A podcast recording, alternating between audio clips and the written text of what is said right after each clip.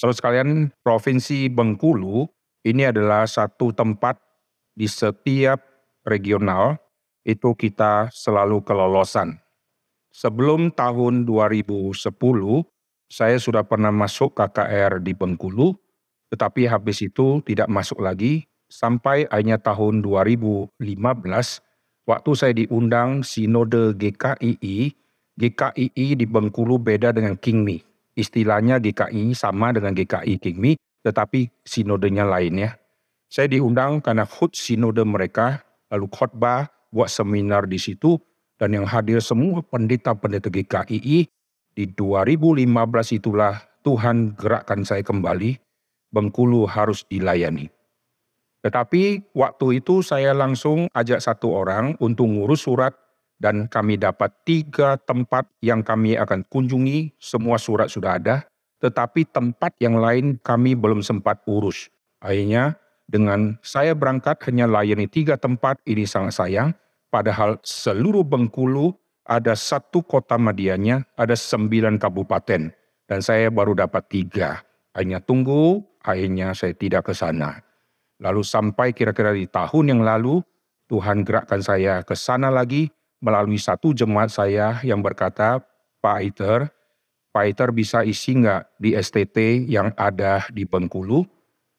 Saya bilang saya akan isi, tapi mereka tidak ada uang untuk tiket, nggak ada uang untuk via tikum, nggak ada uang untuk hotel. Saya bilang nggak usah pikirkan itu, saya akan terbang sendiri ke Bengkulu. Begitu saya terbang ke situ, Tuhan semakin menggerakkan saya, Bengkulu harus segera dilayani.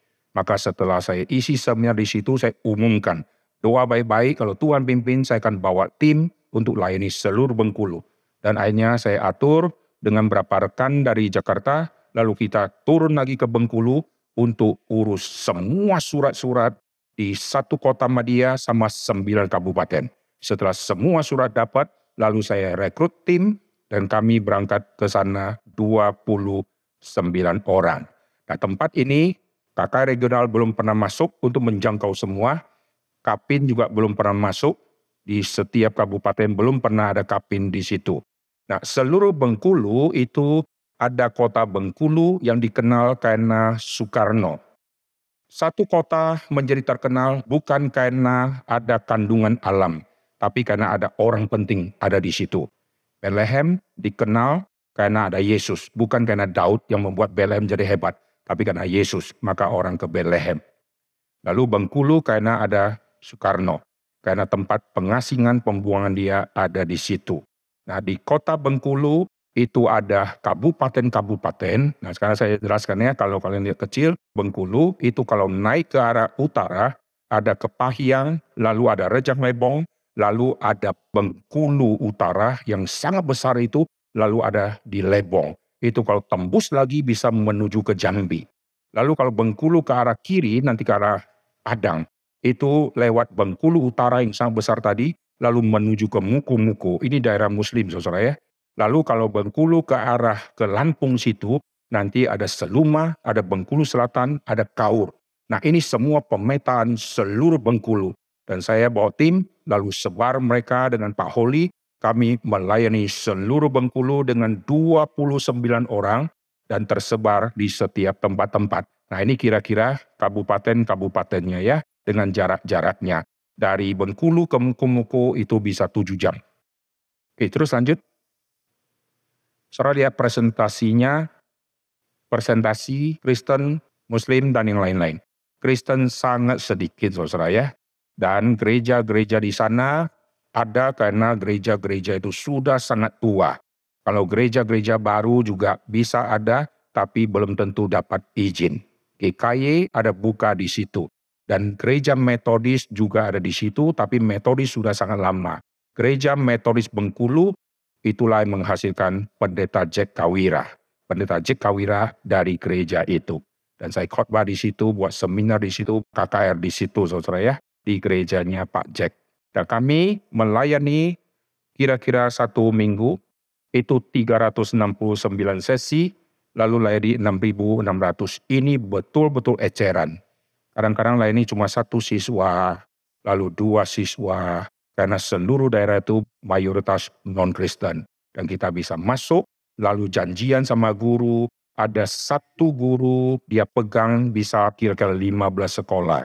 Dan mereka pegang bukan karena mereka ingin gaji yang banyak. Mereka pegang 15 sekolah, mereka tidak digaji, tetapi mereka cinta Tuhan karena tidak ada guru agama. Ada guru biologi, dia lihat guru agama tidak ada, dia calonkan diri menjadi guru agama. Maka ada satu guru bisa ngajar di 15 sekolah. Satu sekolah muridnya satu, satu sekolah lagi muridnya dua. Dan mereka harus luangkan waktu untuk semua anak-anak itu. Lalu sekolah-sekolah tidak siapkan ruang untuk anak-anak belajar, maka mereka dikumpulkan di rumah guru atau di gereja. Dan ini yang terjadi di Provinsi Bengkulu. Ada anak Kristen sangat banyak di satu sekolah, tapi sekolah itu tidak siapkan ruangan, tidak siapkan tempat untuk anak-anak Kristen beribadah. Dan anak-anak Kristen di sekolah, mereka cinta Tuhan, mereka kumpul sendiri, mereka bawa renungan sendiri. Undang hamba Tuhan tidak ada uang untuk kasih uang ke hamba Tuhan maka mereka kumpul, siswa-siswa bawa renungan sendiri. Wah saya terharu saudara ya, mereka sangat minim sumber daya. Sumber daya-sumber daya yang ada, pendeta-pendeta setempat, mereka calonkan diri jadi guru, dan semua mereka tidak digaji punya. Kita ada 29 orang, terus lanjut. Nah ini tim kita yang berangkat, ini bandaranya, ini pasukan-pasukannya, ada yang dari Surabaya, ada yang dari Jakarta, dan yang lain-lain. Oke, ini uh, foto bersama waktu belum KKR muka masih segar bugar ya. Nanti sudah KKR segar juga ya karena sukacita melayani. Tapi kondisi fisik pasti drop. Kita numpang tinggal di rumah-rumah penduduk. Nah ini contoh pelayanan siswa ini sudah biasa ya, di mana-mana juga seperti itu ya. Tetapi ini daerah kantong non-Kristen. Bisa dapat murid banyak kayak gini, ini betul-betul mujizat. Dan ini kami masuk ke sekolah-sekolah swasta, kami masuk ke negeri, kami masuk ke SLB, kami masuk ke semua yang ada nama sekolah di tangan kami, kami kunjungi semua saudara ya. Nah ini anak-anak di sana itu betul-betul mereka haus dan guru-guru yang mendampingi mereka tidak dapat gaji punya. Oke, ini anak-anak yang ada. Ini masih yang lebih dari satu orang ya. Ini lumayan banyak. Nanti saya akan melihat yang cuma satu, jalan jauh-jauh cuma satu, cuma dua gitu. Nah ini, ini masih sekolah yang atas yang banyak, sekolah swasta. Ini yang Pak Holly. Ini betul-betul eceran. Nah ini, lihat ya, ini satu pembicara satu anak, satu pembicara satu anak. Dan ini didengar oleh capseknya, dia duduk di situ mendengarkan saudara ya dan mereka yang sampaikan dengan berani tetap sampaikan hanya Yesus Tuhan dan Juru Selamat. Nah ini semua satu-satu. Nah semua foto tadi saya tidak tunjuk yang mana. Waktu tim kami masuk ke situ, maka heboh semua. Waktu heboh kenapa? Karena tim kami melayani satu anak kecil, anak sekolah, yang menghebohkan seluruh Bengkulu. Waktu tim kami melayani, guru yang non-Kristen berkata, tolong layani anak ini kami kasihan sama anak ini. Ini non-Kristen yang anjurkan tim kami yang layani anak ini. Dan dia saksikan. Setelah saksikan dia berkata, Ibu nanti ibu pulang dari sini, usulkan di sini harus ada guru agama Kristen. Wih kalimat ini keluar dari mulut orang non-Kristen. Ada satu guru yang saya layani di sekolahnya, dia kaget. Kalian ketemu anak ini. Saya tanya ibu, kenapa ibu kaget? ini saudara saya. Ah, kok bisa? Dia ceritakan masa lalu anak ini. Aduh, waktu saya melihat tim STEMI bisa layani mereka. Saya setiap hari lewat sekolah dia. Sekolah dia tidak ada guru agama Kristen. Setelah saya dengar kalian layani, besok saya akan calonkan diri jadi guru agama Kristen di sekolah dia. Masa kepala sekolahnya berkata, tolong kasih tahu kepada guru agama Kristen kalau bisa di sini ada guru agama Kristen. Dan saya akan mencalonkan diri jadi guru agama di sini saya kenal anak ini. Saya sama dia ada saudara. Anak ini sangat kasihan. Dan dia tergerak luar biasa. Padahal dia sudah pegang sekolah. Bayangkan ya, ini Bengkulu. Coba lanjut lagi. Ini saya juga masuk gereja-gereja, saya buat seminar-seminar di sinode-sinode mereka, ini di STT, di Aras Tamar. Ini muridnya sangat banyak, ini di hallnya mereka. Ini semua kalau sudah lulus mereka akan jadi gembala-gembala sidang di Provinsi Bengkulu dan sekitarnya. Maka STT tidak boleh kita lupakan. Kita ketemu hamba Tuhan nginap di rumah pendeta, sebelum dia jadi pendeta dia masih siswa teologi. Dan ini nanti kelak akan jadi gembala-gembala. Dan setelah isi seminar, kami kasih buku-buku dari Momentum. buku yang cukup banyak untuk taruh di perpustakaan mereka. Ini ketuanya ya, ketua STT di Aras Tamar. Ini ada gedung mereka cukup tinggi, mereka lagi bangun. Nah, setelah selesai, kami kirim 600 kilo beras untuk mendukung mereka. Dan mereka sangat senang dan mereka diberkati, sudah layani mereka, lalu kasih buku, lalu dan seterusnya. Nah, ini saya masuk ke GKII yang sangat besar di kota Bengkulu, GKI Tebeng. Ini pakai ruang gereja mereka, pasang spanduk, lalu kita pimpin acara, lalu buat seminar, buat KKR umum di situ. Dan kami sudah kenal baik sama mereka, kami numpang nginap di gereja ini, dan kami tidur di ruang TK. Nanti saudara bisa lihat kamarnya ya. Lalu ini kami masuk, saya masuk ke GKSIA, di Bengkulu GKII sangat besar, GKSIA sangat besar. Ini dua sinode yang sangat besar di seluruh Bengkulu. Dan kami sangat disambut di dua kubu ini. Nah ini di GKSIA, kami buat KKR di situ, buat seminar juga di situ, dan mereka sangat senang sekali. Ini saya buat di GKY Bengkulu. Mereka masih pos PI di situ. Saya layani di gerejanya mereka. Jadi masuk ke gereja-gereja, ketemu petinggi-petinggi, ketemu orang-orang Wycliffe ada di situ. Dan puji Tuhan, akhirnya mereka pentolan-pentolan bisa dapat berkat. Nah, maka kami pakai cara masuk ke kubu-kubu mereka, maka hamba Tuhannya datang, majelisnya datang, lalu vikarisnya ikut datang, lalu orang-orang petinggi pejabat ikut datang. Habis kalau pindah ke gereja lain, layani kubu mereka. Akhirnya dengan eceran-eceran seperti ini, kita menjangkau semua. Coba lanjut lagi. Coba mundur sedikit, ini ada cerita lucu saudara ya. Nah, saya cerita saja ya. Waktu itu saya kelupaan bahwa uh, saya punya SD card, saya bawa handycam, ketinggal di ruang TK. Waktu saya mau rekam nih. Hari ini khotbahnya tentang restorasi iman dan hati. Saya sudah persiapan, lalu ada satu polisi, dia bilang ikut saya. Dia naik motor, dia ngebut luar biasa. Pergi ke TK untuk temani saya ambil SD card. Sepanjang perjalanan saya pikir Tuhan inilah hidup saya yang terakhir kali ya. Waduh dia ngebut saja. Wah polisi saudara aman gak ada yang berani tangkap. Sudah ambil, lalu Tuhan satu sisi sudah selamat, baliknya selamat daya, ngubut dia. Setelah sampai, saya pasang restorasi iman dan hati. Lalu lagu sudah lagu terakhir, saya sebentar lagi mau naik, saya iseng buka handphone, saya lihat brosur. Cilaka, temanya bukan restorasi, gurun kehidupan. Waduh, saya sudah siapkan dalam waktu singkat, lagunya sudah referen. Lalu saya naik langsung khotbah gurun kehidupan. Nah nanti kalau saya sudah selesai edit, saya akan masuk ke YouTube. Nah ini pengalaman karena sudah terlalu banyak tema, lalu lahir sudah campur semua ya. Ini di gerejanya Pak Jack Kawira. Ini papanya dulu um, ketua majelis yang lama. Ini gereja Pak Jack Kawira. Ini gereja metodis. Nah ini gembalanya.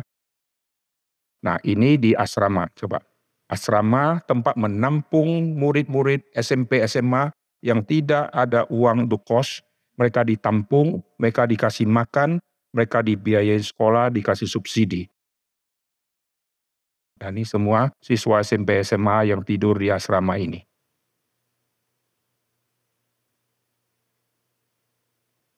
Nah ini Pak Yosef Israel, ini isi remaja pemuda di GKI Tebeng. Ini begitu banyak. Kita masuk ke kubu-kubu mereka. Ini lansia, lansia tak mau disebut lansia, mereka mau sebut usia indah. Oh lansia tersinggung dia ya. Oke ini yang dicurup, ini yang Pak Yance. Pak Yance mungil-mungil, waktu datang ke sana pendeta-pendeta curiga sama dia. Ini sekia-sekia mau datang khotbah di sini. Tapi sekali dengar khotbah, wih langsung diminta isi kebaktian minggu, saudara ya. Ini curup. Terus lanjut. Ini saya masuk ke kubu mereka. Lalu khotbah di kebaktian minggu, ini semua petinggi-petinggi ada di situ. Pejabat-pejabat ada di situ dan langsung mempengaruhi. Nah ini yang saya sangat harapkan kalau kita bisa keliling ke rumah-rumah ibadat, wah kita akan mempengaruhi mereka sangat banyak. Karena petinggi semua ngumpul di situ. Nah ini yang metodis ya, yang tadi gerejanya Pak Jack Kawira.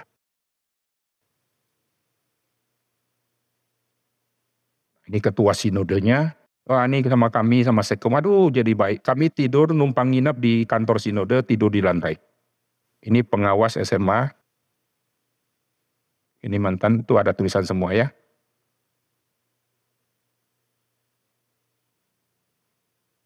Ini GKI Tebeng yang sangat besar. Ini hamba Tuhan GKY. Ini hamba Tuhan GKSya. Ini GKI Kepahyang. Nah ini di kantor sinode kami nginap di guest house-nya di belakang. Di belakang kami foto. Nah, ini di RNCI waktu kami persiapan untuk pemetaan. Nah ini Sekum GKSya, dia kuasai semua tempat. Ini pendeta misi yang baju hitam putih itu. Tim di setiap tempat kita pemetaan, dikasih tahu jalurnya. Nah lihat ini posko nginap. Ini tempat tidur yang kami sudah upgrade saudara ya. Dulu kami selalu pakai sleeping bag. Kali ini sudah kasur angin saudara ya. Ada peningkatan mutu.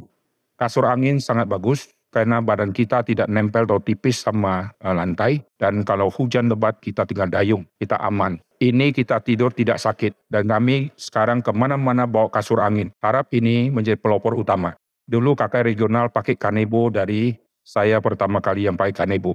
Lalu akhirnya pakai sleeping bag, ini pakai kasur angin. Ini copyright saudara ya. ini kami tidur di ruang PK seperti ini. Pagi jam 6 harus dikosongkan Siang setelah semua siswa selesai kami pasang lagi. Oh setiap hari seperti ini saudara ya. Terus nah ini kami briefing pemetaan ini di ruang TK, kursinya juga TK. Nah ini tidur di lantai kayak begini saudara ya di kursinya. Itu kasur anginnya. Nah ini tempat gudangnya saudara ya. Di situ saya sampai ketik-ketik, sampai edit-edit. Dan ini tim kita yang lain yang nginap di tempat yang lain. Muku-muku itu tahu jauh sekali ya. Nah ini kasur-kasur semua di lantai pakai kipas angin saja tidak ada AC nih. Ini kita kasih persembahan, kasih buku Pak Tong. Nah ini di guest house di depan itu kita dapat di tempat orang duduk di tembok itu saya tidur di situ. Nah ini saudara, kuda lumping. Karena di dalam panas saya tidur di luar saja. Nah ini semua pakai kasur angin. Ini tempat tidur kami dan seterusnya. Ini sedikit lagi terus jalan. Nah ini yang biasa ya, kita naik-naik ojek dan seterusnya.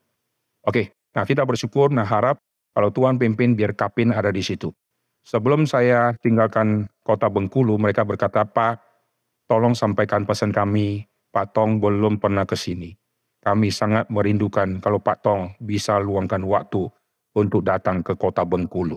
Nanti saya akan dampingi tim STEMI, kita akan keliling semua dua tempat yang bisa KKR untuk Kapin, yaitu kota Bengkulu sama Curup. Ini dua kubu yang kita bisa kumpulkan masa nanti. Amin. Selamat malam Bapak Ibu dan. Pada malam hari ini saya akan memainkan lagu yang berjudul Salut. Dan lagu ini ditulis dalam rangka pada saat dia mau melamar calon istrinya.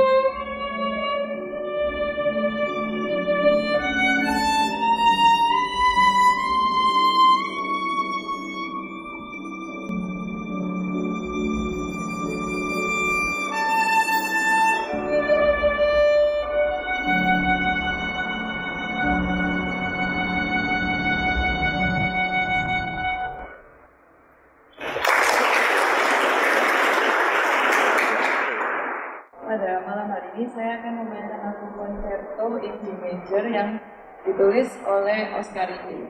Lagu ini uh, aslinya memiliki tiga movement, tapi pada malam hari ini saya hanya akan memainkan movement yang ketiga.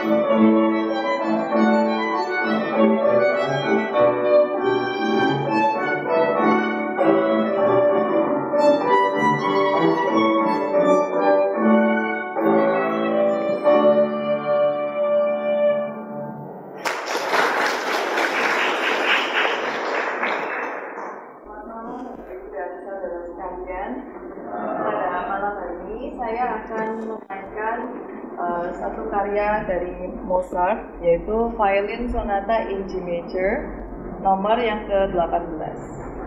Uh, karya sonata adalah uh, sebuah karya dengan biasanya memiliki 2 sampai 3 movement. Jadi biasa diawali dengan movement yang cepat, lalu sedikit lebih pelan, lalu pada akhirnya kembali lebih cepat. Tapi pada malam hari ini saya akan memainkan movement pertamanya saja.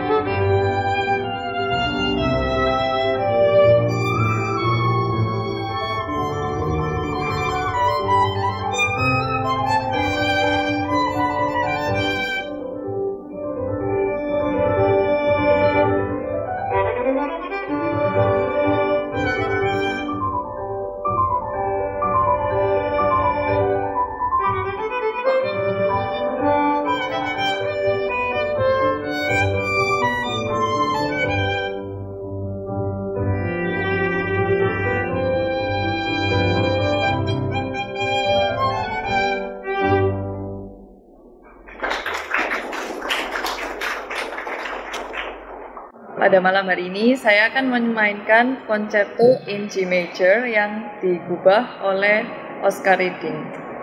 Uh, lagu ini uh, memiliki tiga movement, tapi pada malam hari ini saya hanya akan memainkan movement ketiganya saja.